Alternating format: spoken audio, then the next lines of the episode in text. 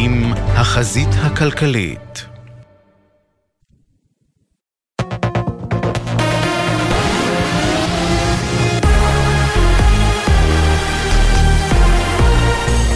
גלי צה"ל השעה שש. שלום רב באולפן שירה אביבי עם מה שקורה עכשיו. מירה וברק איילון, אם ובנה, תושבי כפר יובל, נהרגו היום מפגיעת ירי נונטט בביתם. ברק היה חבר כיתת הכוננות של המושב, בן ארבעים במותו, ואימו מירה, בת שבעים ושלוש, נפצעו תחילה באורח אנוש, אך לאחר זמן קצר נקבע מותם. בני בן מובחר, ראש מועצת מבואות החרמון, קרא בשיחה עם מירון וילנסקי לממשלה לפעול. אמא מתקשרת לאבא ולבן, הכנתי לכם לאכול, תבואו הביתה. ובאו והתיישבו לאכול בבית. והנה, האסון הנורא הזה, שגם האמא וגם הבן נהרגים ביחד, בארוחה משפחתית. קחו די ניין ותורידו עד הליטני את הכל. אתמול היו צריכים להרוג רק ארבעה מחבלים, היה צריך יאללה כבר על הדרך להרוג ארבע מאות.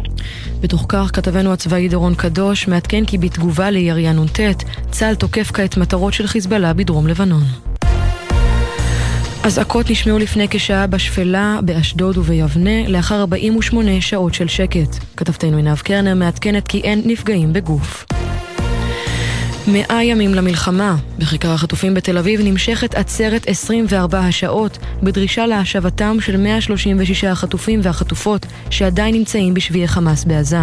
ליראן ברמן, אחיהם של החטופים התאומים גלי וזיו ברמן מכפר עזה, קורא ביומן הערב של גלי צה"ל לממשלה, אל תשכחו את המשימה הכי חשובה, החזרת כל החטופים. שיפסיקו עם הפוליטיקות, שיזכרו, שיסתכלו כל בוקר שהם מתעוררים בבוקר וכל לילה שהם הולכים לישון, שיסתכלו על תמונה של חטוף אחד ויזכרו למה הם שמה בכנסת ומה האחריות שלהם ומה החוב שלהם כלפינו. שיפסיקו עם השטויות והתמקדו במשימה, המשימה הכי חשובה של כנסות ישראל מאז הקמת המדינה. המשימה שלהם היא להחזיר את האוהבים שלנו הביתה. מנהיג חיזבאללה חסן נסראללה אומר כי הכוחות החות'ים בתימן לא יפסיקו לתקוף ספינות ישראליות בים סוף, למרות מתקפת התגובה בהובלת צבא ארצות הברית נגדם. סוף יסתמר استهداف السفن الاسرائيليه والسفن الذاهبه الى فلسطين المحتله ان ما فعله الامريكي في البحر الاحمر سيضر بامن الملاحه البحريه كلها. תקיפת הספינות הישראליות ואלה שנעות לעבר הנמלים בפלסטין הכבושה תימשך. מה שעשו האמריקנים יפגע בביטחון הימי של כולם, כך נסראללה בנאום שהוא נשא הערב בביירות. בנאומו ים נסראללה על ישראל אם ברצונה לגרור את לבנון למלחמה ואמר, לבנון איננה פוחדת, מי שצריך לפחד זה ישראל ואוכלוסייתה. מדבר אבי כתבנו לענייני ערבים ג'קי חוגי. מזג האוויר למחר, גשם יוסיף לרדת בצפון הארץ ובמרכזה, ובחרמון עדיין צפוי שלג. במהלך היום הגשם מתמעט בהדרגה ויפסק. לידיעת חיילי צה"ל ברצועת עזה מחברת מטאוטק נמסר, הלילה יתחזק הגשם ויתכנו סופות רמים בודדות. מחר יהיה מעונן חלקית עד מעונן, ירד גשם מדי פעם ובבוקר יתכנו סופות רמים בודדות. בשעות הצהריים יחלש הגשם. ולחיילינו בגבול הצפון, בלילה יתחזק הגשם ויתכנו סופות רמים ובחרמון ירד שלג. אלה החדשות שעורכת מאיה שוקן.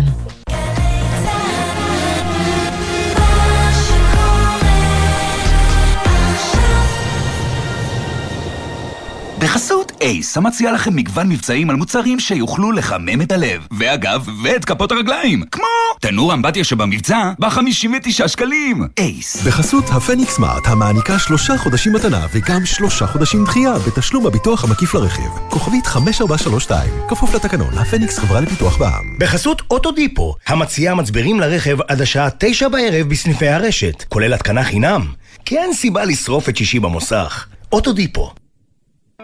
ישראל במלחמה, עכשיו בגלי צהל, סמי פרץ, עם החזית הכלכלית.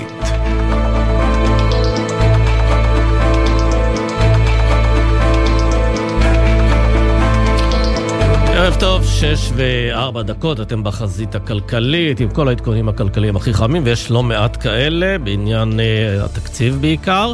Uh, יהיו גם uh, עדכונים ביטחוניים, גם אותם uh, נעביר בקרוב. מאה ימים חלפו מאז השבת השחורה של השבעה באוקטובר. מדינת ישראל נמצאת עמוק בתוך מערכה קשה שגובה מחירים כבדים. שבע מאות ושמונים אזרחים, מתוכם שבעים ושש זרים, חמש מאות עשרים ושלושה חיילים, שישים שוטרים ועשרה אנשי שב"כ נהרגו מאז תחילת המלחמה.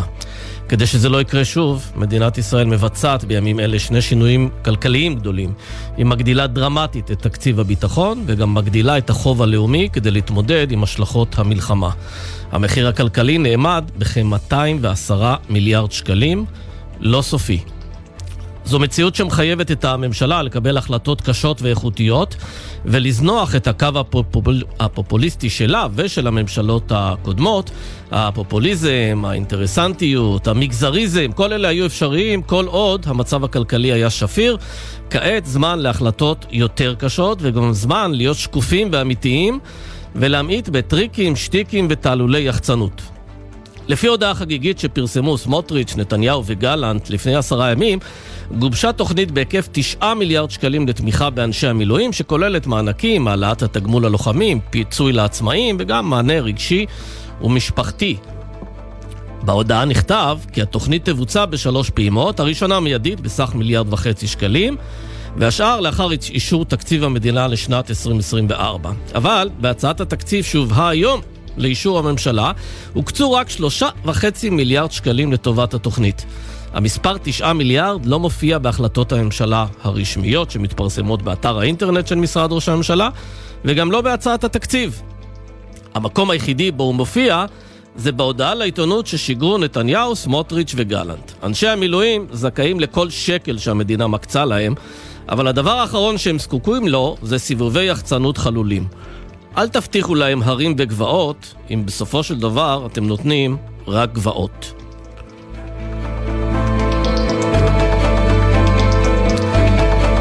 לפני שנתחיל עם הדיווחים הכלכליים, אנחנו רוצים לפנות לכתבנו בצפון, הדר גיציס. ערב טוב. ערב טוב, סמי. שני הרוגים בפגיעת נונטט בכפר יובל, תן לנו גם את הפרטים על התקרית, וגם תמונת מצב, מי נמצא בימים אלה ביישובים סמוכי הגדר? היינו בטוחים שכמעט כולם התפנו. כן, אז כמעט, אני, אני אתן קודם כל פרטים על האירוע, אז מיד נגיע לשאלה שהיא באמת מעניינת לא מעט. קודם כל, זה קורה בשעת צהריים, שני טילים נגד טנקים מלבנון משוגרים בכינון ישיר לעבר בית פרטי בכפר יובל, זה בגליל העליון. צריך להגיד גם שכפר יובל פונה על ידי המדינה, מיד נגיע לשם. בבית נכחו מירה איילון, בת שבעים ושלוש, תושבת היישוב, ובנה, סמל ראשון במילואים ברק איילון, בן ארבעים וחמש, שהוא חבר בחיטת הכוננות, מגן על היישוב מדי יום, והם ישבו יחד בבתיהם, בבית שלהם למעשה, אוכלים ארוחת צהריים, כשלפתע שני הטילים משוגרים בכינון ישיר כאמור לביתם, הם נפצעו באורח אנוש, פונו על ידי צוות מגן דוד אדום, ולמרבה הצער, הרופאים במרכז הרפואי זיו בצפת נאלצו לקבוע את מותם, והאירוע הזה הוא קשה כי הוא אה, לא אה, ראשוני, כלומר זה דבר שחוזר על עצמו, בארגון חיזבאללה עושים זאת לא מעט, אבל תמיד זה מסתיים, או לפחות במרבית הפעמים זה מסתיים ללא נפגעים. הפעם אנחנו משלמים כאן מחיר כבד, שני אזרחים שנפגעים באורח אנוש, אחר כך גם מבינים שנקבע מותם, וזה טרגדי מאוד, על אחת כמה וכמה שמירה אין לה שום קשר, לא לצהל, לא להגנת היישוב, לא לאיזושהי עבודה חיונית, היא פשוט הייתה בבית, אכלה ארוחת צהריים ושימה בחייה את האירוע הקשה הזה מול ארגון חיזבאללה. ולשאלתך, מדוע היא נמצאת בבית? אז התשובה היא שהיא פשוט לא מוכנה לעזוב. יש הנחיה לעזוב, יש פינוי, יש אפשרות לקבל פיצוי, אבל עדיין יש מאות תושבים, אני אומר בזהירות, יש מאות שמחליטים בצל המצב לחזור הביתה, כי אחרי שלושה חודשים, בתי מלון, חיפושים אחר קרובי משפחה שיסייעו, חלקם אומרים, אני מעדיף להיות בבית. כלומר, מדובר ידע... באנשים שכבר התפנו, ובמהלך הזמן החליטו שהם רוצים לחזור הביתה. כן, יש ויש, אבל במקרה הזה, ככל שאני מבין, פונתה בעבר, החליטה לשוב כי הבינה שאין כמו הבית, והיא מעדיפה להישאר קרוב אל הבן שלה. הם היו יחד בבית, היא ידעה שהוא ידאג לה והיא תדאג לו. אתה יודע אם עכשיו בעקבות האירוע הזה יש יותר לחץ על האנשים שנמצאים שם ולא אמורים להיות שם להתפנות? בוודאי, אין שאלה, אני שומע גם מתושבים מאזור מטולה ובגליל העליון, חלקם אומרים אין מצב שאנחנו נשארים אפילו לא דקה נוספת, ואחרים גם לא מוכנים להגיע ולאסוף חפצים, כלומר, יש לא מעט שראו כן. במצב הזה כאילו מעין אפשרות שאפשר להגיע, לקחת כמה דברים, בוא. ללכת, לשוב, המצב הזה גורם להם להבין שכל אחד מהם יכול להוות מטרה של ארגון חיזבאללה. אדר גיציס, תודה רבה. תודה.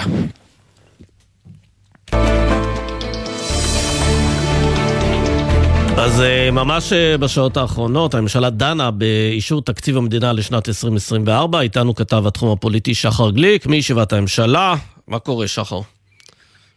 כן, ערב טוב סמי. תראה, בגדול צפוי לנו לילה ארוך במיוחד. אנחנו לא מתקדמים לסגירות של עסקאות בין פקידי האוצר לבין שרי הממשלה, זה עדיין לא שם. למעלה מעשרה שרים שהתנגדו פומבית בשבוע האחרון לתקציב המדינה הנוכחי, וזה לא מפתיע. בסופו של דבר אנחנו מדברים על תקופה של מלחמה, קיצוץ משמעותי בכל המשרדים והגדלה כמובן של הוצאות הביטחון, אבל גם הוצאות העורף וכל ההוצאות הנלוות של אה, אה, הממשלה, ולכן התקציב אומנם גדל, במשרדים מקצצים, וכל אחד מהשרים כועס על הקיצוץ אצלו. זה אומר שלאורך הלילה אנחנו נשמע כל הזמן על מסעים ומתנים, עוד שר שפתאום מתרצה, שמקבל את התוספת שהוא רצה, שמסכים להצביע בעד, עוד ועוד, עד מחר בשעות הצהריים. זו השאיפה לפחות של נתניהו, שמחר בשעה אחת, שתיים בצהריים כבר יצביעו ויאשרו את התקציב הזה בממשלה. כן, אגב, שחר, רק תיקון אחד, אתה אומר שהקרב הוא בין השרים ובין פקידי האוצר, אבל האמת היא ששר האוצר הוא זה שאמור לתת שם את הגיבוי לפקידים ולנסות לסייע ולהחליט מהם סדרי עדיפויות. חד משמעית, אבל ב- ב- ב- בוא נגיד ככה, סמוטריץ' הוא זה שחתום על התקציב המלא כולו, ב- ב- גם על הפרטים הקטנים הוא חתום, אבל בסוף מה שקורה כרגע א- א- בשטח, ב- לא בכך שטח, אבל ב- בישיבת הממשלה, זה שבחדר המרכזי הוא יושב ודן עם כולם, ובצד הפקידים הם אלו שסוגרים את העסקאות, כמובן כשסמוטריץ' מאחוריהם הוא זה שמאשר את הדברים, והכל א- א- צריך להיות על דעתו, אבל באמת לאט לאט אנחנו נשמע ניסיונות של עוד שר לקחת עוד כמה אה, עשרות מיליוני שקלים לתקציב שלו לשנת אלפיים עשרים וארבע, ניסיונות של האוצר לרצן, והשאלה המרכזית היא אם כמה שרים מתנגדים נגיע מחר להצבעה הסופית. תראה, אין אף אחד במערכת הפוליטית כן. שחושב שהתקציב הזה לא יעבור את הממשלה. השאלה היא רק כמה התנגדות תהיה לו, וכמה כן, אנשים וכמה קווצ'ים ברגע האחרון כן. כמה קווצ'ים ברגע האחרון, כי זה בעצם קשה. המטרה. אה, מאה אחוז, שחר גליק, תודה רבה. תודה. בעצם הסיבה המרכזית לכך שזה הולך להיות תקציב מאוד קשה, כמובן, זה המלחמה והצרכים הביטחוניים המאוד מאוד כבדים. המספרים שרצים גם בתחום הזה, מספרים עצומים של עשרות מיליארדי שקלים, ובעניין הזה אנחנו רוצים לצרף את תת-אלוף במילואים מהרן פרוזנפיר. שלום. שלום וברכה. לשעבר יושב ראש הוועדה הכלכלית המייעצת לרמטכ"ל, היועץ הכלכלי לרמטכ"ל.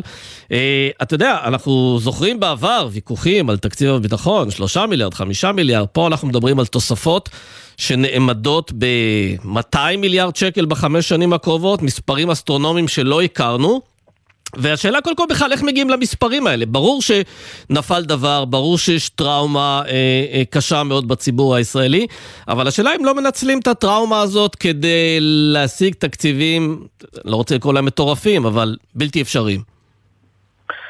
תראה, קודם כל צריך לקחת בחשבון שלאורך השנים, בוא נגיד לאורך עשרות השנים האחרונות, כל שנה החלק של תקציב הביטחון, גם מתוך התקציב וגם מתוך התוצר הלאומי שלנו, הולך ויורד, ובעצם מה שהמדינה החליטה זה להקטין קצת את ההוצאה לביטחון באופן הדרגתי ולהעביר את זה לנושאים אזרחיים.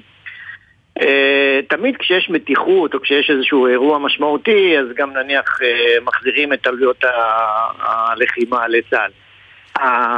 המקרה הזה של השביעי באוקטובר הוא בעצם יצר נקודת מפנה שהיא סוג של, אתה יודע, כמו בפונקציה, זה נקודת פיתול. למה? כי בעצם אנחנו משנים באופן משמעותי את תרחיש הייחוס. זאת אומרת, עד השביעי באוקטובר נערכנו לתרחיש ייחוס מסוים, וצה"ל הכין את עצמו גם מבחינת הבניין של הכוח, והפעלה של הכוח, והאימונים, והכשרות. ועכשיו, אחרי שביעי באוקטובר, אנחנו בעצם מבינים שצריך להכין את, ה, את הצבא למשהו אחר. למרות שחייבים להגיד את זה, המחדל של השבעה באוקטובר לא קשור לתקציבים. כלומר, זה לא שהיה חסר כסף, ובגלל זה לא שמו יותר גדודים בעוטף עזה. אני מסכים ש... בוא נאמר ככה, שגם אם התקציב היה יותר גדול בשביעי לאוקטובר, זה לא היה מונע כנראה את ה... זאת לא השאלה. השאלה היא אבל היא אחרת. האם מדינת ישראל יכולה להרשות לעצמה, בהינתן מה שקרה בשביעי לאוקטובר, לא להיות ערוכה לתרחישים החמורים שאנחנו יודעים שהם הולכים ויקרו אם אנחנו לא אה, נהיה מוכנים. שבעצם זה אומר, שאנחנו... אנחנו כבר לא יכולים לסמוך על זה שהמודיעין ייתן לנו את ההתראות הכי מדויקות, ולכן במקום להסתמך רק על מודיעין, בוא נציב יותר כוחות, בוא נצטייד ביותר חימוש, יותר כלים, יותר מסוקים, בעצם בוא נקנה מהכל והרבה. תראה, קודם כל, אה, לא, אף פעם אי אפשר היה להסתמך רק על המודיעין, בשביל זה יש את המענה המבצעי, זאת אומרת, השלב השני אחרי המודיעין יש את המענה המבצעי, המענה המבצעי אמור לתת לך פתרון למקרה ואתה נכשלת במודיעין. אבל במקרה הזה, בשביל אוקטובר, לצערי, זה לא עבד וזה לא עבד, ועכשיו אנחנו במקום שאנחנו צריכים גם לחזק את המודיעין וגם לחזק את המענה, כשבגדול ההחלטות הן קודם כל לשנות את מבנה הסדר כוחות של צה"ל ולהוסיף עוד סדר כוחות. שתיים, להגדיל באופן משמעותי את כמות החימושים והחלפים שלנו כדי שיאפשר לנו אורך לחימה מאוד מאוד ארוך ומשמעותי, מול הרבה זירות אגב. זה לא רק מול זירה אחת, יש לנו גם את הזירה בצפון, יש גם את הזירה המזרחית, יש גם את איראן, יש, יש הרבה דברים שצריך להיערך עליהם בזה, אז אנחנו רואים שזה גם הזירות מתחברות אחת לשנייה. ולכן יש פה שינוי קיצוני בתרחיש, ולכל הדברים האלה צריך להיערך. מצד שני, אני אומר עוד פעם, צריך לעשות את זה בצורה חכמה, מדודה. אבל זהו, איך הציבור ידע? הרי הסכומים שנזרקים הם סדר גודל של בין תוספת של עשרים מיליארד שקלים בשנה ל-ארבעים מיליארד שקלים בשנה.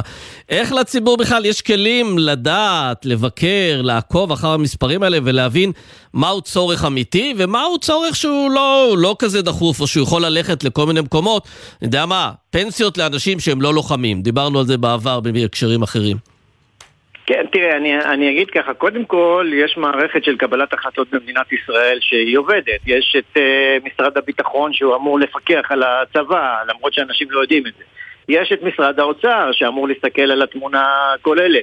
יש את המועצה לביטחון לאומי שהיא בעצם מתכללת ומסתכלת על התמונה הכוללת. יש את הממשלה, יש את הקבינט, יש הרבה מאוד דברים בדרך שאמורים לבקר את הדבר הזה ולבנות בסוף איזשהו תהליך. יש נקודה חשובה שאני כן הייתי מציין אותה, זה בסוף מערכת הביטחון, עם כל זה שהיא נערכת לביטחון, אם מכוונים את זה נכון, אפשר לייצר גם מתוך הדבר הזה צמיחה למשק, שיביאו עוד מקורות כדי שיאפשרו אה, לממן חלק מתוך... איך עושים את זה? אני שמעתי את ראש הממשלה אומר שצריך אולי להסתמך על יותר יצור עצמי של חימושים, זה בכלל ריאלי לעשות את זה מעכשיו לעכשיו? בהחלט, התעשיות הביטחוניות שלנו הן תעשיות מאוד מאוד חזקות, מאוד עוצמה. אגב, תשעים אחוז מהייצור שלהם מופנה לחול, הוא לא, הוא לא הולך לצה"ל. זאת אומרת, בסוף... כן, אבל אנחנו גם מוגבלים, משום שהסיוע האמריקאי מחייב אותנו לקנות כמעט את הכל בחול, בארצות הברית. כן, אבל עכשיו אנחנו הולכים להשקיע הרבה מאוד שקלים, לא סיוע אמריקאי. זאת אומרת, כל התוספות שמדברים עליהם זה מעבר לסיוע אמריקאי.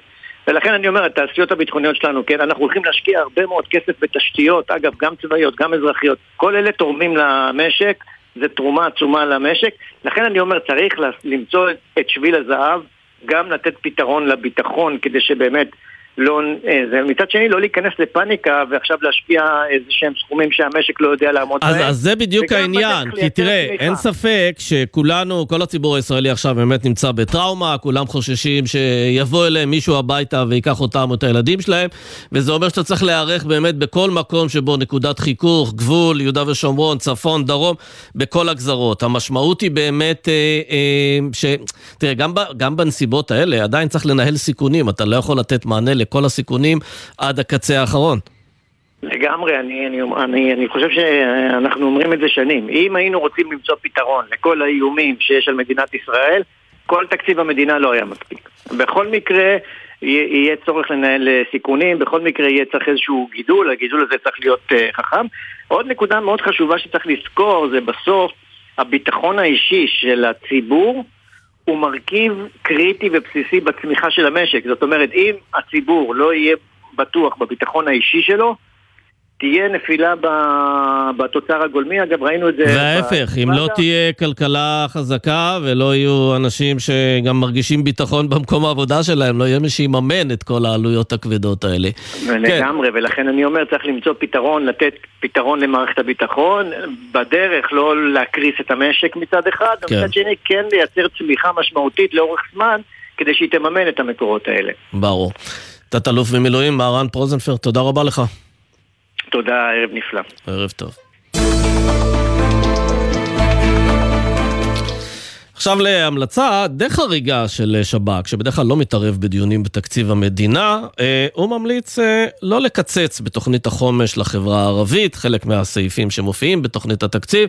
כתבנו הצבאי, דורון קדוש, בעניינים כלכליים פתאום. כן, כן, שלום סמי, מרענן משהו, כן, לא? כן, זהו, אז איך זה ששב"כ פתאום נכנס ל- לעניין הזה? אז תראה, שב"כ כן מתעסק יותר ויותר, במיוחד במהלך השלוש שנים האחרונות עם החברה הערבית, בייחוד מאז שומר החומות, מתוך הבנה שיש בסוף קשרים מובהקים בין החברה הערבית כולה והמגמות בתוכה, לבין אירועים שעלולים להקצין חלילה לדברים שקשורים לטרור, שזה כבר יותר בעולמות העיסוק של השב"כ, ובעניין הזה השב"כ אה, מוסר מסמך רשמי שהוא לא מפרסם אותו פומבית, צריך להגיד, הוא מייעד אותו לראש הממשלה נתניהו, לעוד גורמי אה, אה, מקצוע כאלה ואחרים, בין היתר כמובן גם לשר האוצר, ובמסמך הזה השב"כ בהזהרה חריגה מזהיר שקיצוץ משמעותי בתוכניות החומש למגזר הערבי יגרום לפגיעה אסטרטגית בביטחון ובחוסן הלאומי של כלל אזרחי המדינה, ועל כן אומרים בשב"כ, אנחנו ממליצים שלא לפגוע בתקצוב תוכניות החומש. עכשיו, למה השב"כ מתערב בסוגיות שקשורות לתקציב, בטח בעניינים שהם על פניו עניינים חברתיים? השב"כ נותן כאן כמובן את הנימוקים הביטחוניים שלו, והוא כותב כך במסמך ש... שלו, שזה מסמך של זירת ישראל. זירת ישראל זה האגף בשב"כ שעוסק בערביי ישראל, והוא כותב, הגברת הניקור, תחושת אי השייכות והיעדר מחויבות מצד המדינה יעצימו את הכעס על המדינה, יביאו לאימוץ זהויות עוינות לישראל ויגבירו את הסבירות לאלימות על רקע לאומני תוך שימוש בנשק חם, או במילים אחרות סמי, אומר כאן השב"כ ומזהיר, תרחיש של שומר החומות שתיים, שראינו אותו כבר מתפרץ במהלך שנת אלפיים עשרים ואחת, עלול להגיע פעם נוספת, בייחוד על רקע המלחמה שבה אנחנו מצויים כרגע, אם אנחנו נראה דרדור הולך ומתמשך במצב הכלכלי בחברה הערבית. המצב הכלכלי הקשה הזה יביא לחוסר מס, חוסר מס עלול לדרדר לפשיעה, והתפר בין ה... פשיעה הפלילית לפשיעה הלאומנית, ומשם כן. כמובן לדברים כמו שראינו. אפילו עם רמיזה שבעצם זה שיש נשק חם בכמויות מסחריות בחברה הערבית, ואתם חושבים שזה רק לצורכי כנופיות וסכסוכים פנים ערביים, תדעו לכם שהנשק הזה יכול להיות מופנה כמובן גם לעימותים בתוך, בתוך ישראל. דורון קדוש, תודה רבה. תודה סמי. ובעניין הזה אני רוצה לצרף את עורך הדין אמיר בשרת, מנכ"ל ועד ראשי הרשויות הערביות. ערב טוב אמיר. ערב טוב. אז באמת כשאתה מסתכל על האיום הזה, או החשש הזה ששב"כ מתאר, אני רוצה לשאול את השאלה ההפוכה. האם העובדה שבשנים האחרונות יש תוכניות להשקעה בחברה הערבית, אתה יכול להגיד שהן הביאו לתוצאות שדווקא הפחיתו את המתח, נגיד מאז שומר החומות? אני לא חושב שהמתח הוא הנושא החשוב כאן. הנושא הוא באמת צמצום פערים ופיתוח כלכלי חברתי בחברה הערבית. אנחנו תשעים ותשע אחוז מהחברה הערבית היא נורמטיבית, והיא רק רוצה לחיות, לחיות בכבוד, וכמובן עם השאיפות כל אחד והמסוגלות העצמית שהוא מרגיש בה.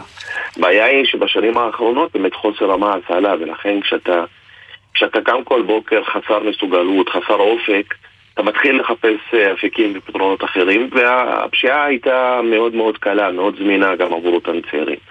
אז במקביל למגמות החיוביות שקרו בשנים האחרונות, בעיקר בתעסוקה, השכלה גבוהה של נשים ושל גברים, אנחנו רואים גם מדרדרות מאוד גדולה לפשע. ראינו גם שיא של מעשי רצח, נדמה לי מאתיים ארבעים וארבעה אנשים נרצחו בחברה הערבית בשנה האחרונה, זה יותר מפי שתיים ממה שהיה שנה לפני כן, ואתה תוהה בעצם עם השקעה תקציבית כזו גדולה, איך זה שדווקא בתחום הזה, שהוא אולי הכי כואב והכי פוגע בתחושת הביטחון של האזרח הערבי, וכנראה גם של אזרחים יהודיים, איך זה שדווקא שם הדבר הזה לא עובד, קשור לשר לביטחון לאומי, לזה שהוא לא השקיע בנושא הזה?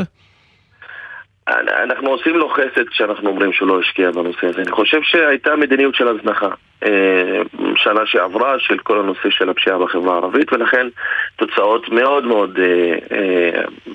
זה אסון בכל קנה מידה אפשרי, והרציחות זה רק קצה הקרחון של כל הנושא הזה. אנחנו מדברים על, על פציעות של אנשים, על נשים בטראומה, על ילדים בטראומה, על חיי יום יום של, של ירי. ואני גם רוצה ש, שנפסיק להשתמש במונח ברצח בחברה הערבית. אנחנו אזרחים של מדינת ישראל, יש פה רצח רציחות שקורות במדינת ישראל, ומישהו צריך לטפל בהם, המשטרה, במשרד לביטחון לאומי. לא, אנחנו קוראים לזה כך, כי אנחנו יודעים שהיו גם חלק גדול ממעשי הרצח בשנה האחרונה, היו קשורים בעצם לסכסוכים בין עבריינים בחברה הערבית. נכון, אבל כמו שהמדינה הצליחה בשנים האחרונות גם לסכל ארגוני פשיעה בחברה הישראלית, בנתניה ובמקומות אחרים, היא אמורה גם להצליח, כי אום אל פחם לא שונה מנתניה, וגם כפר קרע ובאקה, זה לא ערים באיזשהו מקום כזה שאנחנו... יש כאילו תחושה של חצר אחורית, ולא. אנחנו צריכים להיות מושקע בנו בדיוק כמו כל אזרח אחר, כנ"ל בתוכניות הכלכליות. ראינו היום פגיעה ממוקדת של שר האוצר בהחלטות הממשלה לחברה הערבית, כולל בהחלטה למיגור הפשיעה, כפול שש מהקיצוץ שקורה בכל המשרדים האחרים, הקיצוץ של חמישה עשר אחוזים, חמישה עשר פלוס אליו מאתיים מיליון לרשויות המקומיות. כן, אותם מאתיים מיליון שהיה עליהם ויכוח מאוד גדול, ובוויכוח הזה טען סמוטריץ' שזה הכסף הזה הולך למשפחות פשע, אבל חמישה עשר אחוזים זה בהחלט קיצוץ אה, מאוד אה, גדול. אתה יודע להגיד באיזה מהסעיפים הדבר הזה יפגע, היה ובאמת יאושר בממשלה? אנחנו מאוד מקווים שקודם כל הקיצוץ הזה לא יאושר, אלא יקוצץ, השיעור מאוד נמוך מזה יקוצץ, אבל גם אם כן, אז תינתן האפשרות וחופש הפעולה בתוך הסעיפים, כדי לאפשר עדיין סעיפים מאוד חיוניים למשק ולחברה הערבית, כמו תחבורה, פיתוח תשתיות, תעסוקה ואחרים, ולנסות לקצץ בסעיפים שממילא בשנים האחרונות, בגלל מוטיבציה כזו או אחרת של שרים, לא באמת יצאו לפועל. ולכן זה גם יכול אולי איכשהו לטשטש חלק מהקיצוצים, אבל הקיצוץ של חמישה עשר אחוז זה מכה ופגיעה אנושה בחברה הערבית. ואתה מעריך שה... כן, ואתה מעריך שהניתוח של שב"כ, ההזהרה של שב"כ, היא באמת מחוברת אה, למציאות? כלומר, אם יהיה קיצוץ כזה, זה עלול להגביר מאוד את האלימות בחברה הערבית, וגם אה, במתחים, נקרא לזה, בין ערבים ובין יהודים? אני לא בטוח, אבל זה כן אמירה מצד הממשלה אה, כלפי החברה הערבית של הבעת חוסר אמון, שהשנה הזאת כולה, כמובן שכל החברה הערבית הרגישה אותה, וכשהאזרח מרגיש שהמדינה שלו מפקירה אותו, זה מן הסתם תחושה מאוד מאוד קשה. אני חושב שמי שיפגע הכי הרבה כתוצאה מאותו קיצוץ זה החברה הערבית, זה יותר פשע משתולל, זה יותר חסרי מעש, זה יותר אבטלה. לפני שאנחנו מסתכלים על האינטרס הלאומי שהשב"כ מנסה להתריע, יש פה אזרחים שהולכים להיפגע, וחשוב מאוד לדאוג גם להם. כן.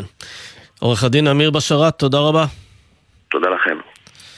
דורון קדוש, כתבנו הצבאי, שוב פה עם דברים שאומר היום שר הביטחון יואב גלנט באוגדת איו"ש. נכון, וביום המאה למלחמה, סמי, למעשה אנחנו רואים שגזרת יהודה ושומרון הולכת ומטרידה את מערכת הביטחון יותר ויותר. היום שר הביטחון גלנט מקיים הערכת מצב באוגדת איו"ש. איך זה מתקשר לתחום הכלכלי? שתי סוגיות. גלנט קורא למעשה לחזק את הרשות הפלסטינית, והוא דורש לעשות כאן שני מהלכים. המהלך הראשון זה העברת הכספים לרשות הפלסטינית, מה ששר האוצר סמוטריץ' עוצר ומעכב כבר חודשים ארוכים. היה על זה, היו על זה לא מהדיונים בממשלה, בקבינט, ובינתיים הכספים האלה עדיין לא עוברים. והדבר השני זה סוגיית הפועלים, הפועלים הפלסטינים מיהודה ושומרון, שגם הם לא נכנסים כמעט בכלל לתוך שטחי מדינת ישראל לעבודה כאן בארץ, לא בענף הבניין ולא בענף החקלאות ולא בתיירות ולא בענפים נוספים. ולא בענף הניקיון, ואנחנו נדבר על זה בהמשך התוכנית. נכון, כן. אז גלנט קורא לטפל גם בעניין הזה, והוא אומר את הדברים הבאים: אני מקווה שהממשלה תקבל את עמדת צה"ל ושב"כ בכל מה שקשור לפועלים ולכספים, ואני אומר בצורה הברורה ביותר, רשות פלסטינית חזקה היא אינטרס ביטחוני ישראלי, לא פחות מזה. חובתנו כמערכת לנקז לחצים בלי קשר לתפיסת עולם. מה שחשוב עכשיו זה לנצח בחזית המתחוללת בעזה, לצד מה שקורה ביהודה ושומרון ובצפון. כך הדברים של שר הביטחון גלנט. כן, דורון, תודה. תודה. כבר הגענו ליהודה ושומרון, אז בואו נדבר עם ישראל גנץ, יושב ראש המועצה האזורית בנימין. ערב טוב. שלום, ערב טוב. אתם הצעתם לקמפיין מול הממשלה, אפרופו תקציב המדינה, להכניס את כל מרכיבי הביטחון לבסיס התקציב ב-עשרים עשרים וארבע. אני יכול להסכים איתך מיידית על הדבר הזה, שצריך להכניס, מה שביטחון זה ביטחון, אבל תגיד לי, למה... למה דווקא ביהודה ושומרון יש את המושג הזה, מרכיבי ביטחון? או שיש ביטחון או שאין ביטחון. זה נשמע כמו איזה שם מחובס לסעיף לא ברור. תסביר לנו מה זה מרכיבי ביטחון.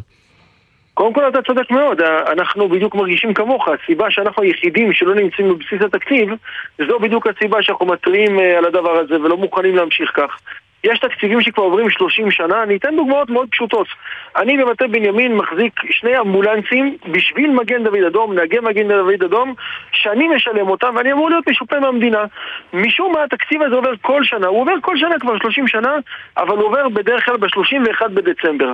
אבל הוא מוגדר מוכן... כמה? כ- כסעיף קואל... בסכמים קואליציוניים? לא, לא, זה כל שנה עובר בהחלטת ממשלה מיוחדת, לאשר את זה כל שנה מההתחלה. אני עכשיו נמצא ליד ישיבת הממשלה, צוחחתי עם פקידי האוצר, שאלתי אותם שאלה מאוד פשוטה. אני מתבקש להחזיק מוקד ביטחוני, לא מוניציפלי, לא מאה ושש, ביטחוני שמתאם בין הצבא למשטרה. אני רק במטה בנימין עובדים מול חמש חטיבות שונות מעוטף, ולא נפרט את כל החטיבות, ומשטרה וכדומה. יש לנו מוקד ביטחוני, רק ביטחוני, לא מוניציפלי, שעובד עשרים וארבע שבע ומטפל ברצף האירועים, שמה לעשות ביהודה ושומרון בשנה החולפת, עוד לפני השביעי באוקטובר, אנחנו מדברים על חמשת אלפים וארבע מאות... אבל אתה יודע, ישראל, אני שמעתי את שר האוצר... אני רק אסיים את המשפט הזה, הדברים האלה הם לא טובה, זה משימה של מדינת ישראל, ולא יכול להיות שכל שנה יגידו, רגע, ברור, אני רק רוצה, מאחר וזמננו קצר, אני רוצה רק לשאול אותך, אני שמעתי את שר האוצר אומר כמה פעמים שהוא רוצה להכניס את זה לבסיס התקציב, הוא שר האוצר, הוא שר במשרד הביטחון, והוא לא מספק את הסחורה, למה הוא לא עושה את זה? קודם כל על זה הדיון, היום שר האוצר מבקש להכניס את זה לתקציב הבסיסי, ומה זה בסיסי? בסוף הרי בוא נזכור, זה עובר את מצד הפנים, זה עובר את כל האישורים הנדרשים, פשוט זה מתוקצב בראשון בינואר ולא בסוף השנה ב-שלושים ואחד בדצמבר, ויוצר ודאות, וזו משימה שהוא מוטלת עליו כשר האוצר, והדרישה היא גם ממנו, אנחנו לא מסירים את הדרישה ממנו, זאת המשימה ממנו וממשלה, זאת הדרישה. בהחלט. ישראל גנץ, יושב ראש המועצה האזורית בנימין, תודה רבה לך. תודה רבה, ושיהיה לנו בשורות טובות לכולנו. רק בשורות טובות. נצא להפסקה קצרה, מיד נחזור גם עם תקיפה של ארצות הברית בתימן ממש ברגעים האלה, וגם עם ירידה של יותר מ-חמישים אחוז במחירת דירות חדשות. יש המון המון המון דירות לא מכורות. מה זה אומר על מחירת דירות? כבר נחזור. אתם מאזינים לגלי צהל. את חולמת לשרת בתפקיד שייתן לך מקצוע עם משמעות? מצוין! הרשמי לכנסי המידע של העתודה האקדמית, המתקיימים במהלך חודש ינואר באופן מקוון, ודגלים מגוון מסלולים שיאפשרו לך להתקדם לתפקידים מובילים, בצהל, בתעשייה ובהייטק.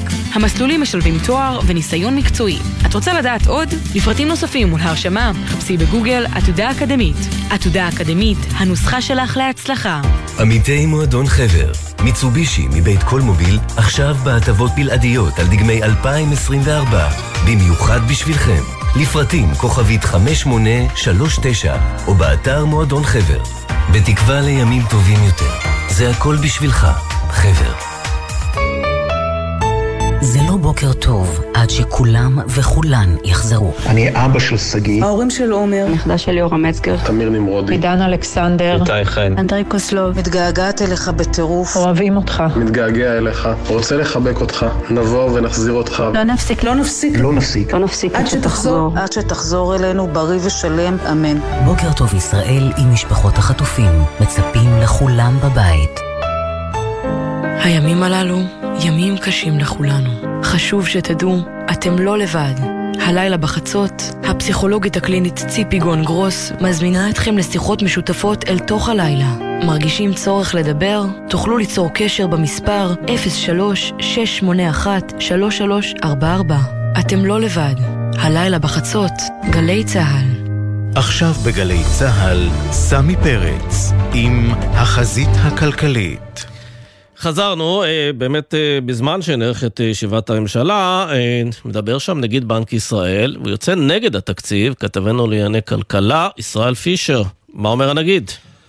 שלום, סבי, כן, הנגיד מפרסם את דבריו בקשר לדברים שהוא אמר בישיבת הממשלה, אז קודם כל הוא אמר שגם בנושא תקציב הביטחון, עלות המלחמה תעלה לפחות בשלב הנוכחי מאתיים ועשרים מיליארד שקלים, וזו עלייה ביחס להערכות קודמות. הוא אומר שגידול מתמיד ומשמעותי בתקציב הביטחון, ללא ביצוע התאמות נדרשות בתקציב כנגדו, עלול לפגוע בצמיחה מהמשק, ואז הוא גם אומר שזה עלול לפגוע באיך שהגופים הבינלאומיים תופסים את ישראל. הורדת דירוג אשראי, לכן צריכה להיות קביעה מושכלת של צורכי מערכת הביטחון, ועדה, הוא כן משבח למשל את מס הפחמן או מס התעסוקה, ואפילו משבח את הצעדים לתמיכה בעסקים, אבל הוא מזהיר מאוד מפני ההצעה להפחית חמישה עשר אחוז מתקציב תוכנית החומש לחברה הערבית, אותה תוכנית שהיום השב"כ... דיברנו על זה ממש קודם עם ההזרה של שב"כ, שבאמת יש לזה השלכות ביטחוניות. אז הנה, גם נגיד בנק ישראל, פרופסור אמיר ירון, מזהיר עכשיו אומר שלתוכנית זו ולחברה הערבית בכלל תרומה פוטנציאלית חשובה על הצמיחה העתידית של המשק בישראל, ראוי לשקול חלופות להצעה זו, והוא בכלל מדבר על הצורך באיזון בין ההוצאות להכנסות. ובהקשר הזה שהוא... הוא אומר, אם הממשלה מתכננת להעלות המע"מ בשנת עשרים עשרים וחמש, תעלו את זה כבר השנה, ב-עשרים עשרים וארבע.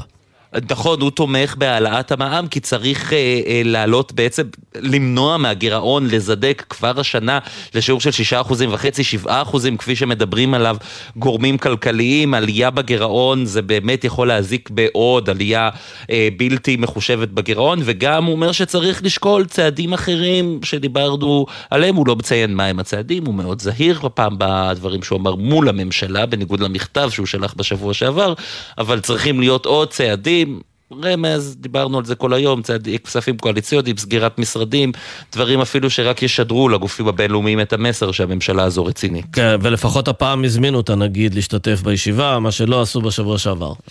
אני חושב שהפעם לא הייתה ברירה אלא להזמין אותו, כי זו ישיבת ממשלה ולא ישיבה מצומצמת. אבל אם אפשר לא להזמין אותו, אז כנראה שלא היו מזמינים אותו. בסדר, צריך שמישהו קצת אחר, אתה יודע, ישגיח. ישראל פישר, תודה רבה. תודה. מדלגים לאמיר בשלום, פרשננו הצבאי, תקיפה נוספת ממש ברגעים אלה של ארצות הברית בתימן. כן, אנחנו מדברים על דיווחים, לפחות אנחנו רואים את הדיווחים האלה. אזור נמל חודיידה שוב הוא זה שימצא על הכוונת, למעשה זו תקיפה רביעית שאנחנו סופרים מאז סוף השבוע.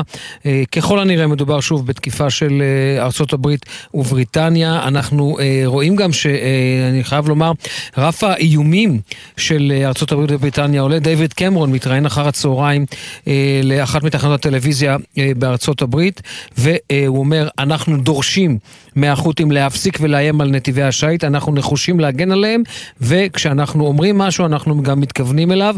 זה ממש מתיישר עם הדברים שאמר ביום רביעי שעבר שר ההגנה הבריטי, שאמר enough is enough בקשר לחות'ים, ואנחנו רואים עכשיו כאמור את התקיפה הרביעית. האזור הוא ככל הנראה נמל חודיידה בתימן, וצריך לומר, עד עכשיו אחרי, אחרי ארבע תקיפות, ארבעה ימים של תקיפות, החות'ים יורים רק פעם אחת, וזה קרה שלשום בלילה לעבר ספינה, הטיל החטיא את הספינה, ומאז אנחנו לא רואים אה, ירי שלהם לעבר אה, ספינות שנמצאות בבאב אל מנדב. אבל צריך גם לזכור, הכוח הצבאי שנמצא מולם הוא כוח משמעותי מאוד, גם של ארצות הברית, גם של בריטניה, וגרמניה הודיעה בסוף השבוע שגם היא מצרפת אה, ספינה לא לתקיפות, אלא להבטחת הנתיבים.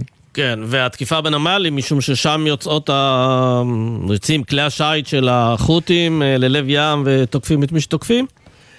כן, תראה, אנחנו, מה שאנחנו רואים זה, זה תקיפה סדורה של ארצות הברית. התקיפה הראשונה הייתה לעבר מחסנים של מל"טים וטילים.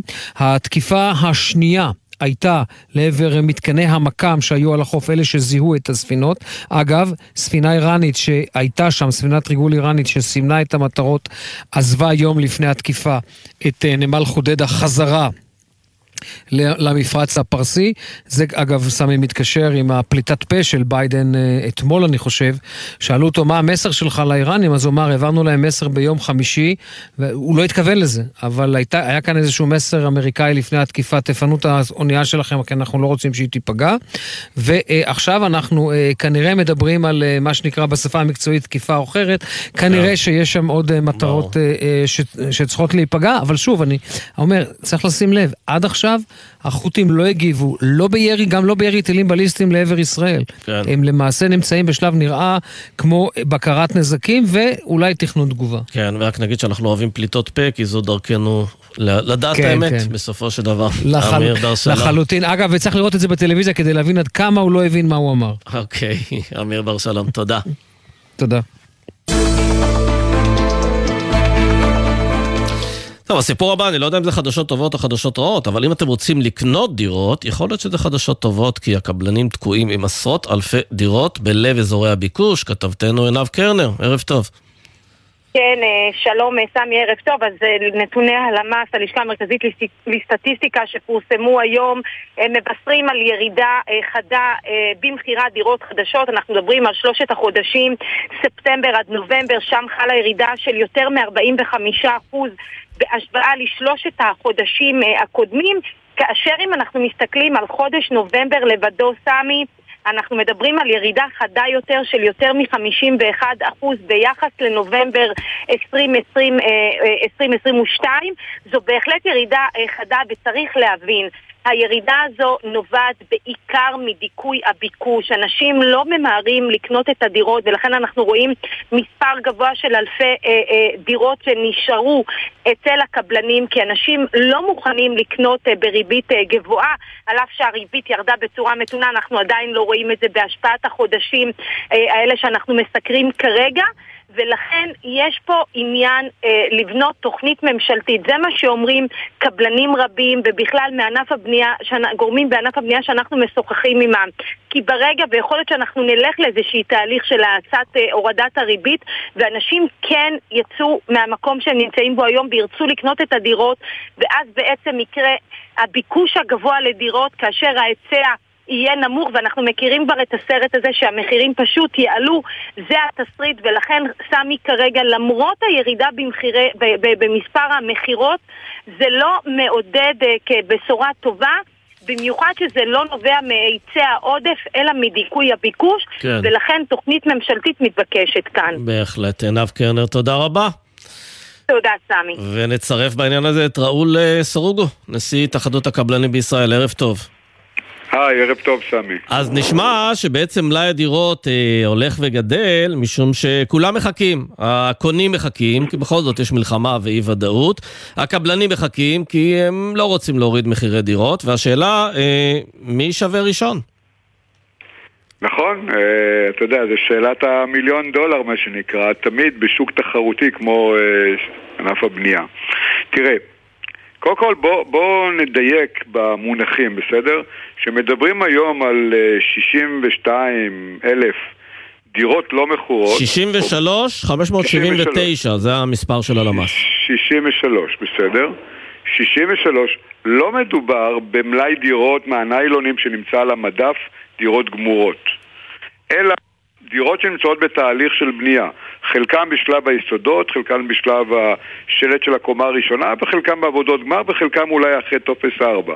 יש לי כמדומני, אנחנו בדקנו את זה לאחרונה עבור אה, איכלוס של מפונים אה, מהדרום, אז יש כ-שבעת אלפים דירות שבאמת מוכנות, גמורות ונמצאות אה, למדף לא מכורות. אבל מה זאת אומרת? יש לנו פה שיש, קצת יותר מ-שישים אלף דירות, מתוך מאה ושמונים אלף דירות שנבנות היום בשעה זו. זאת אומרת, נכון להיום, הקבלנים מכרו שני שליש מהדירות שלהם, ונשאר להם שליש למכור. עכשיו, יש כאלה שלחוצים יותר, יש כאלה שלחוצים פחות, תלוי אם אתה נמצא לקראת סוף הבנייה, ותלוי גם בתזרים. כן, אבל אנחנו רואים, אנחנו רואים הרבה מאוד פרסומים של קבלנים, שבעצם... אני רק אשלים. כן, תשלים. ולכן אנחנו רואים שהמחירים לא יורדים בצורה ממשית. לא, אז בדיוק בעניין הזה, תשמע, אני רואה הרבה מאוד מודעות של קבלנים שמציעים הנחות למיניהן, הטבות במימון, תשלם עכשיו, לא נצמיד לך את החלק האחר של רכישת הדירה. המשמעות היא ירידת מחירים בפועל. נכון, נכון, נכון, בפועל זאת ירידת מחירים, רק זה מוגדר בצורה קצת שונה. תראה, אני אגיד לך מה מפריע לקבלן.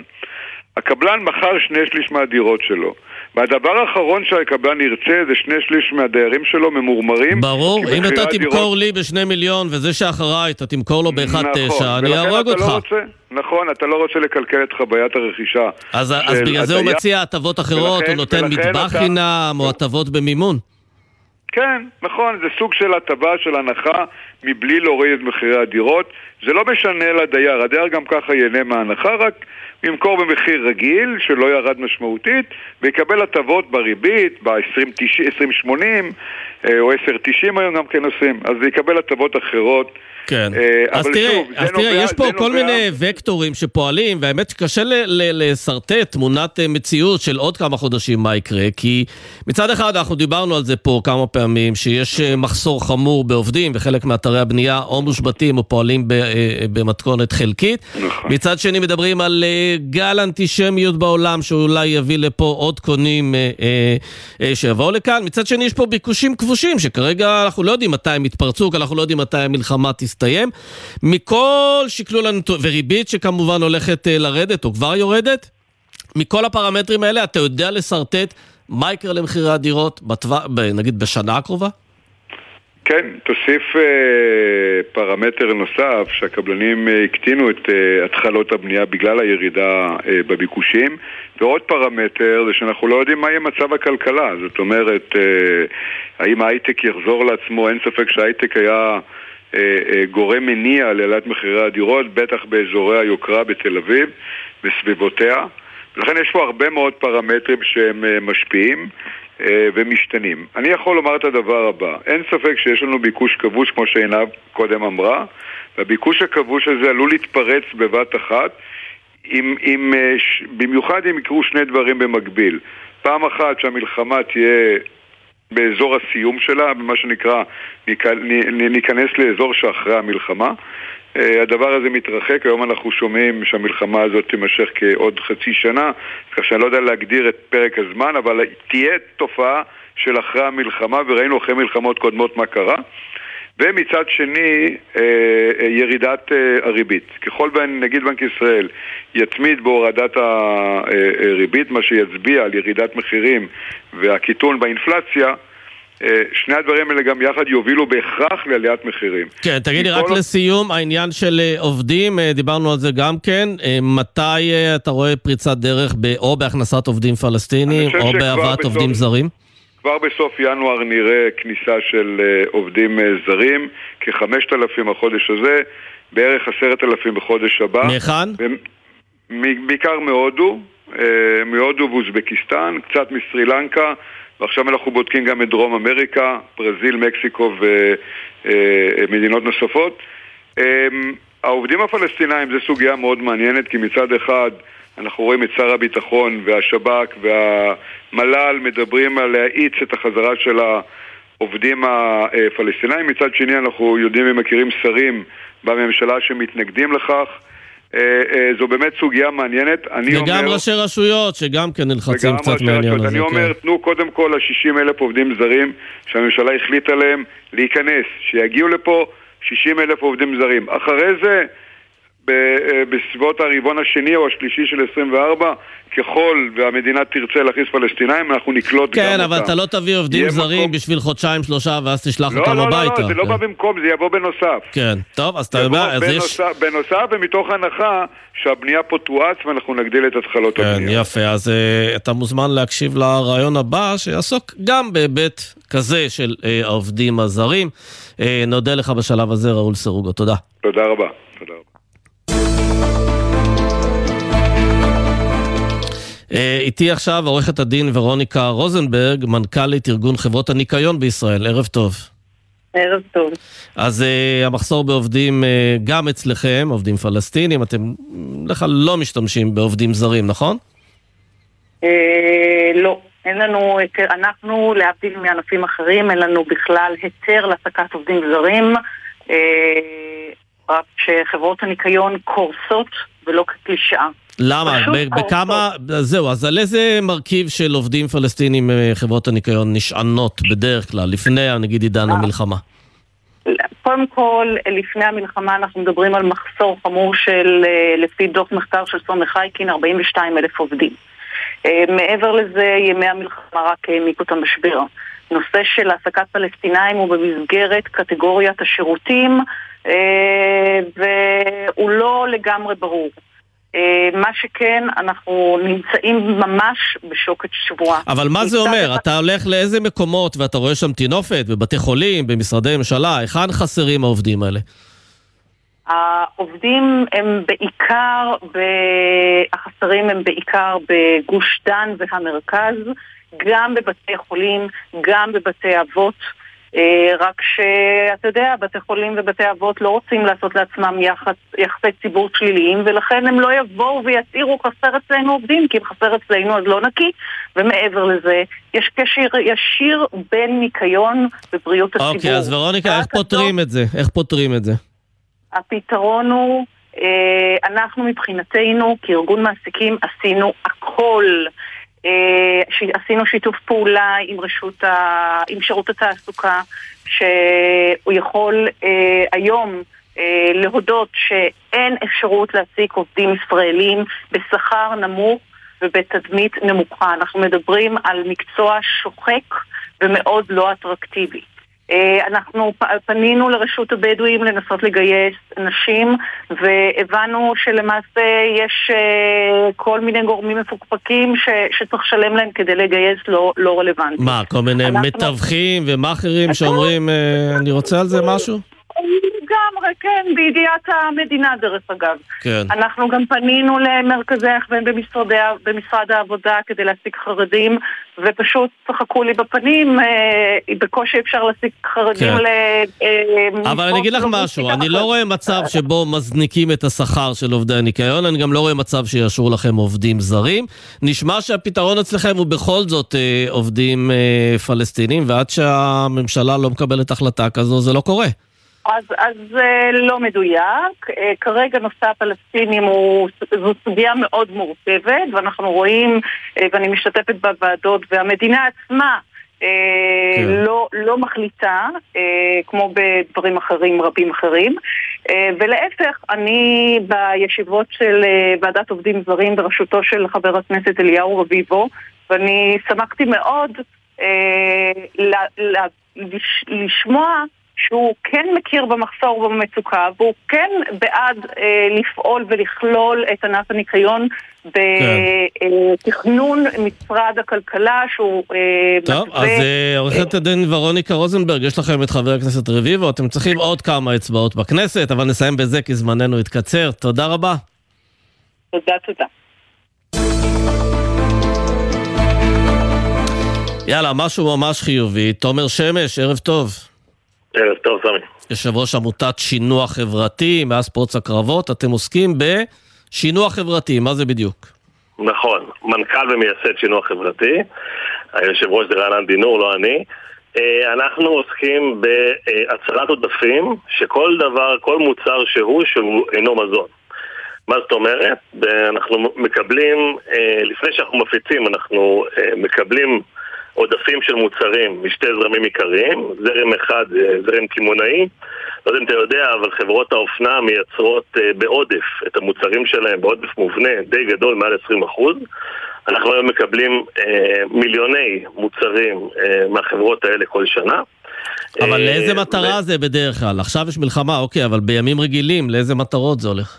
בימים רגילים אנחנו מעבירים לבתי חולים, בתים חמים, פנימיות, עמותות רווחה, מחלקות רווחה, בתי ספר שזקוקים לזה בפריפריה. אנחנו מקבלים גם כן מפינויים של משרדים, משרדי הייטק. לא יודע אם אתה מכיר את התופעה הזאת, אבל כל שנתיים, שלוש משרדי הייטק עולים להחליף את כל העיצוב פנים שלהם, כן. כולל מוצרי חשמל. הכל מגיע אלינו למרכז לוגיסטי אחד בבית שמש. אנחנו עכשיו על סף לפתוח עוד אחד באזור הצפון המרכז. ובעצם אנחנו one-stop shop עבור כל העמותות וארגוני הרווחה בישראל שרוצים להצטייד. יפה, אז זה ברגע שפרצה המלחמה עם כל המפונים וכל הצרכים שנוצרו, אז בעצם אתם צריכים להשתמש מה? בכל המלאי שצברתם? נכון, מיד הוצאנו את כל המלאי שצברנו, אנחנו מדברים פה שוב על מיליוני מוצרים ככה שהיה מספיק לכולם, ועדיין אנחנו רואים התגייסות מדהימה של החברות בישראל שרוצות ומבינות ש... צריך, צריך פה גם גורם מקצועי שידע להעביר. אנחנו לא מעבירים סתם את המוצרים למי שבקצה. כן, רק איך אתם עושים את זה פיזית? מה, יש לכם מערך של כלי רכב, של אנשים שמתנדבים? יש לנו ש- שישה כלי רכב, מסעיות וטרנזיטים שמעבירים את זה, צוות מקצועי. לא מתנדבים לצערים, צערי להחזיר, אנחנו לא צריכים מתנדבים, אנחנו רוצים את הכל עם צוות מקצועי. אנחנו עשינו מעל תחילת המלחמה מעל ל-שלוש מאות משימות של חלוקה. יפה, ורק לסיום תגיד לי, כי זמננו ככה מתקצר, יש שיתוף פעולה עם כל הכימונאים הגדולים במשק, או שיש כאלה שמעדיפים לא להיות חלק מזה? יש כאלה שמעדיפים לא להיות חלק מזה, ויש כאלה שבענק חלק מזה. טוב, אז לא נעשה שיימינג למי שלא, אבל... אבל כן ברשותך נזמין את כל אלה שרוצים לתרום את העודפים שלהם, אם זה מוצרים של עסקים, ממש המוצרים שמייצרים, או עוברים משרדים ורוצים לתת לנו את כל הזה, אנחנו אז תפנו לשינוע חברתי, תעבירו להם את כל מה שאתם לא צריכים, ותקנו חדש, לפעמים זה כיף להתחדש. תומר שמש, תודה. תודה רבה, חדשות טובות. חדשות טובות, ולסיום אנחנו אוהבים להרים לעסקים, ואיתנו עכשיו ניקולאי ליירנר, ערב טוב. ערב נפלא. יש לך עסק אה, של קעקועים ופירסינג בבאר שבע, ועם פרוץ המלחמה גם אתה גויסת, ואז מה קרה לעסק? אה, טוב, בגדול, ב- כן, בשביל העשירי גויסנו, אה, כמו הרבה כמונו, והעסק נסגר בגדול, כי אני, הרוב החבר'ה פשוט, מי שמזכיר עמדות בגלל האירוע, כל אחד נסגר בתוך הבתים, הזה, והעסק נסגר. רגע, אתה, מה אתה עושה? אתה במילואים בשריון, נכון? כן, אני שריונר, חטיבה ארבע מאות ואחת. בתוך עזה? כן, כן, כן, כן, ביצענו פעילות בפנים, וכזה, אתה יודע, כי צריך לסגור את העסק, לא הייתי נוכח. זה כן. אתה יודע, אני לא יודע איך זה אצלכם, אבל אני זוכר שכשאני הייתי עושה מילואים, אז הרבה חבר'ה היו מגיעים למילואים ופשוט מוכרים. אחד מוכר פוליסות ביטוח, השני מוכר צעצועים, פותח את הבגז', עושה משהו. עשית קצת קעקועים לחבר'ה במהלך המילואים? מה, התנאים, התנאי הסטריליות שם לא מאפשרים את זה. לא אפשר, כן, לא אפשר. אתה יודע, טנקים, פודרה, זה קצת פחות, קצת פחות. לא יודע אם אחד החבר'ה המסכים שבמקום בזלין אני אשים עליו קצת גריז. אפס שמונים. כן, אז אתה אומר ג'באליה זה לא בדיוק המקום לעשות זה. תגיד לי, אבל לגבי פיצוי, קיבלת כבר פיצוי על הימים האלה שאתה בעצם העסק מושבת? אז בגדול הגשתי מועמדות, כמו כולם הגשתי מועמדות, אני מחכה לתשובה. כן, אז כרגע, כרגע פיצוי לא קיבלתי, אתה יודע, פיצוי כהגדרה כפיצוי. לא, אבל יש תגמולי מילואים שמקבלים מהביטוח הלאומי. לא, לא. את הביטוח הלאומי קיבלנו לפי השעון, כמו שצריך. כן, זה באמת היה, ובאמת עבד כמו שעון שוויצרי. לפחות מהצד שלי. כן, תגיד לי, בימים רגילים מתפרנסים טוב מעסקי קעקועים ופירסינג בבאר שבע? כן, כן, כן, זה עבודה שמאוד מפרנסת ומכבדת את העובדים. כלומר, אני פותח עסק כזה, מתחרה מולך, אני גם אצליח להתפרנס טוב? תשמע, תשמע, אתה צריך לפחות ניסיון של שלוש עשרה שנה כדי... לא, אז אין לי, אין לי ניסיון. אני אוותר על הרעיון, אני משאיר לך את כל האזור הזה רק בשבילך, בלעדי שלך. ניקולאי, תן מספר טלפון כדי שיבוא אליך ברגע שתפתח את העסק חזרה. תן את המספר. אז בגדול זה אפס חמש שתיים חמש שתיים עשרה עשרים ושתיים עשרה. סטודיו ממוקם במרכז הנגב, דרך נצודה שש באר שבע. על הכיפק. אז אם אתם שם, תקפצו לניקולאי, יקעקע איתכם. תודה רבה, ניקולאי. לילה טוב.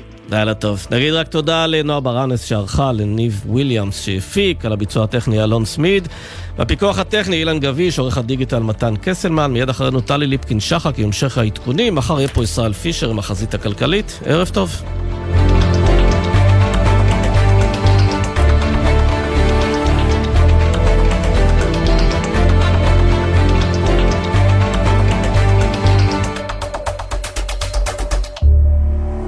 בחסות הפניקס סמארט, המעניקה שלושה חודשים מתנה וגם שלושה חודשים דחייה בתשלום הביטוח המקיף לרכיב. כוכבית חמש ארבע שלוש שתיים, כפוף לתקנון, הפניקס חברה לביטוח בע"מ. בחסות רשת ביתילי, המציעה לכם לפתוח את השנה במבצע ללא מע"מ, על כל הריהוט לבית. כי את השנה הזאת מתחילים ברגל ימין של ספה חדשה, ביתילי. בחסות אוטו דיפו, המציעה מצברים לרכב עד השעה תשע בערב בסניפי הרשת, כולל התקנה חינם. כי כדי להחליף מצבר, לא צריך להחליף לשעות עבודה יותר נוחות. אוטו דיפו.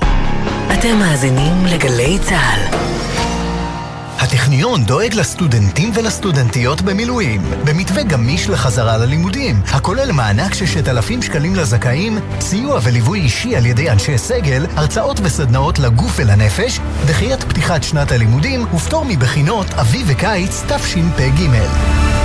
הורים לתלמידות ותלמידים מכוננים ומצטיינים בכיתות ז' עד ט', ילדיכם חולמים לחקור ולגלות את העתיד? עכשיו יש להם הזדמנות להשתלב בעולם המרתק של האקדמיה. ללמוד ולחקור עם מיטב החוקרים והמדענים בתוכניות למכוננים ומצטיינים של משרד החינוך ומרכז מדעני העתיד של קרן מימונידיס. ההרשמה מסתיימת ב-עשרים ואחד בינואר. חפשו ברשת, מרכז מדעני העתיד. חיילים, חיילות, בסדיר או במילואים. יצאתם הביתה להתרעננות?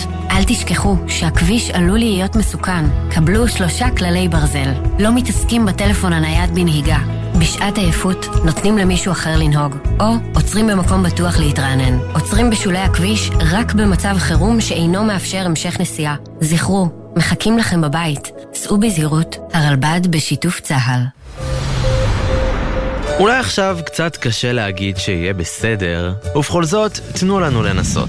בזכותכם, בזכותכם. לא נראה לי שזה היה קורה בלעדיכם. אתם הגימורים שלי. אתם עוזרים לי לקוות בתקופה לא קלה לכולנו שבזכות אנשים כמוכם עוד יהיה פה בסדר. זכויותיכם נפגעו, זקוקים לעזרה, אין לכם מענה מהמדינה? כתבו לנו בעמוד הפייסבוק יהיה בסדר בגלץ, או בדואר האלקטרוני או קיי כרוכית ג'י אל זד נקודה סי או נקודה איי אל, ויש מצב שיהיה בסדר. ראשון עד רביעי שלוש בצהריים, גלי צהל. מיד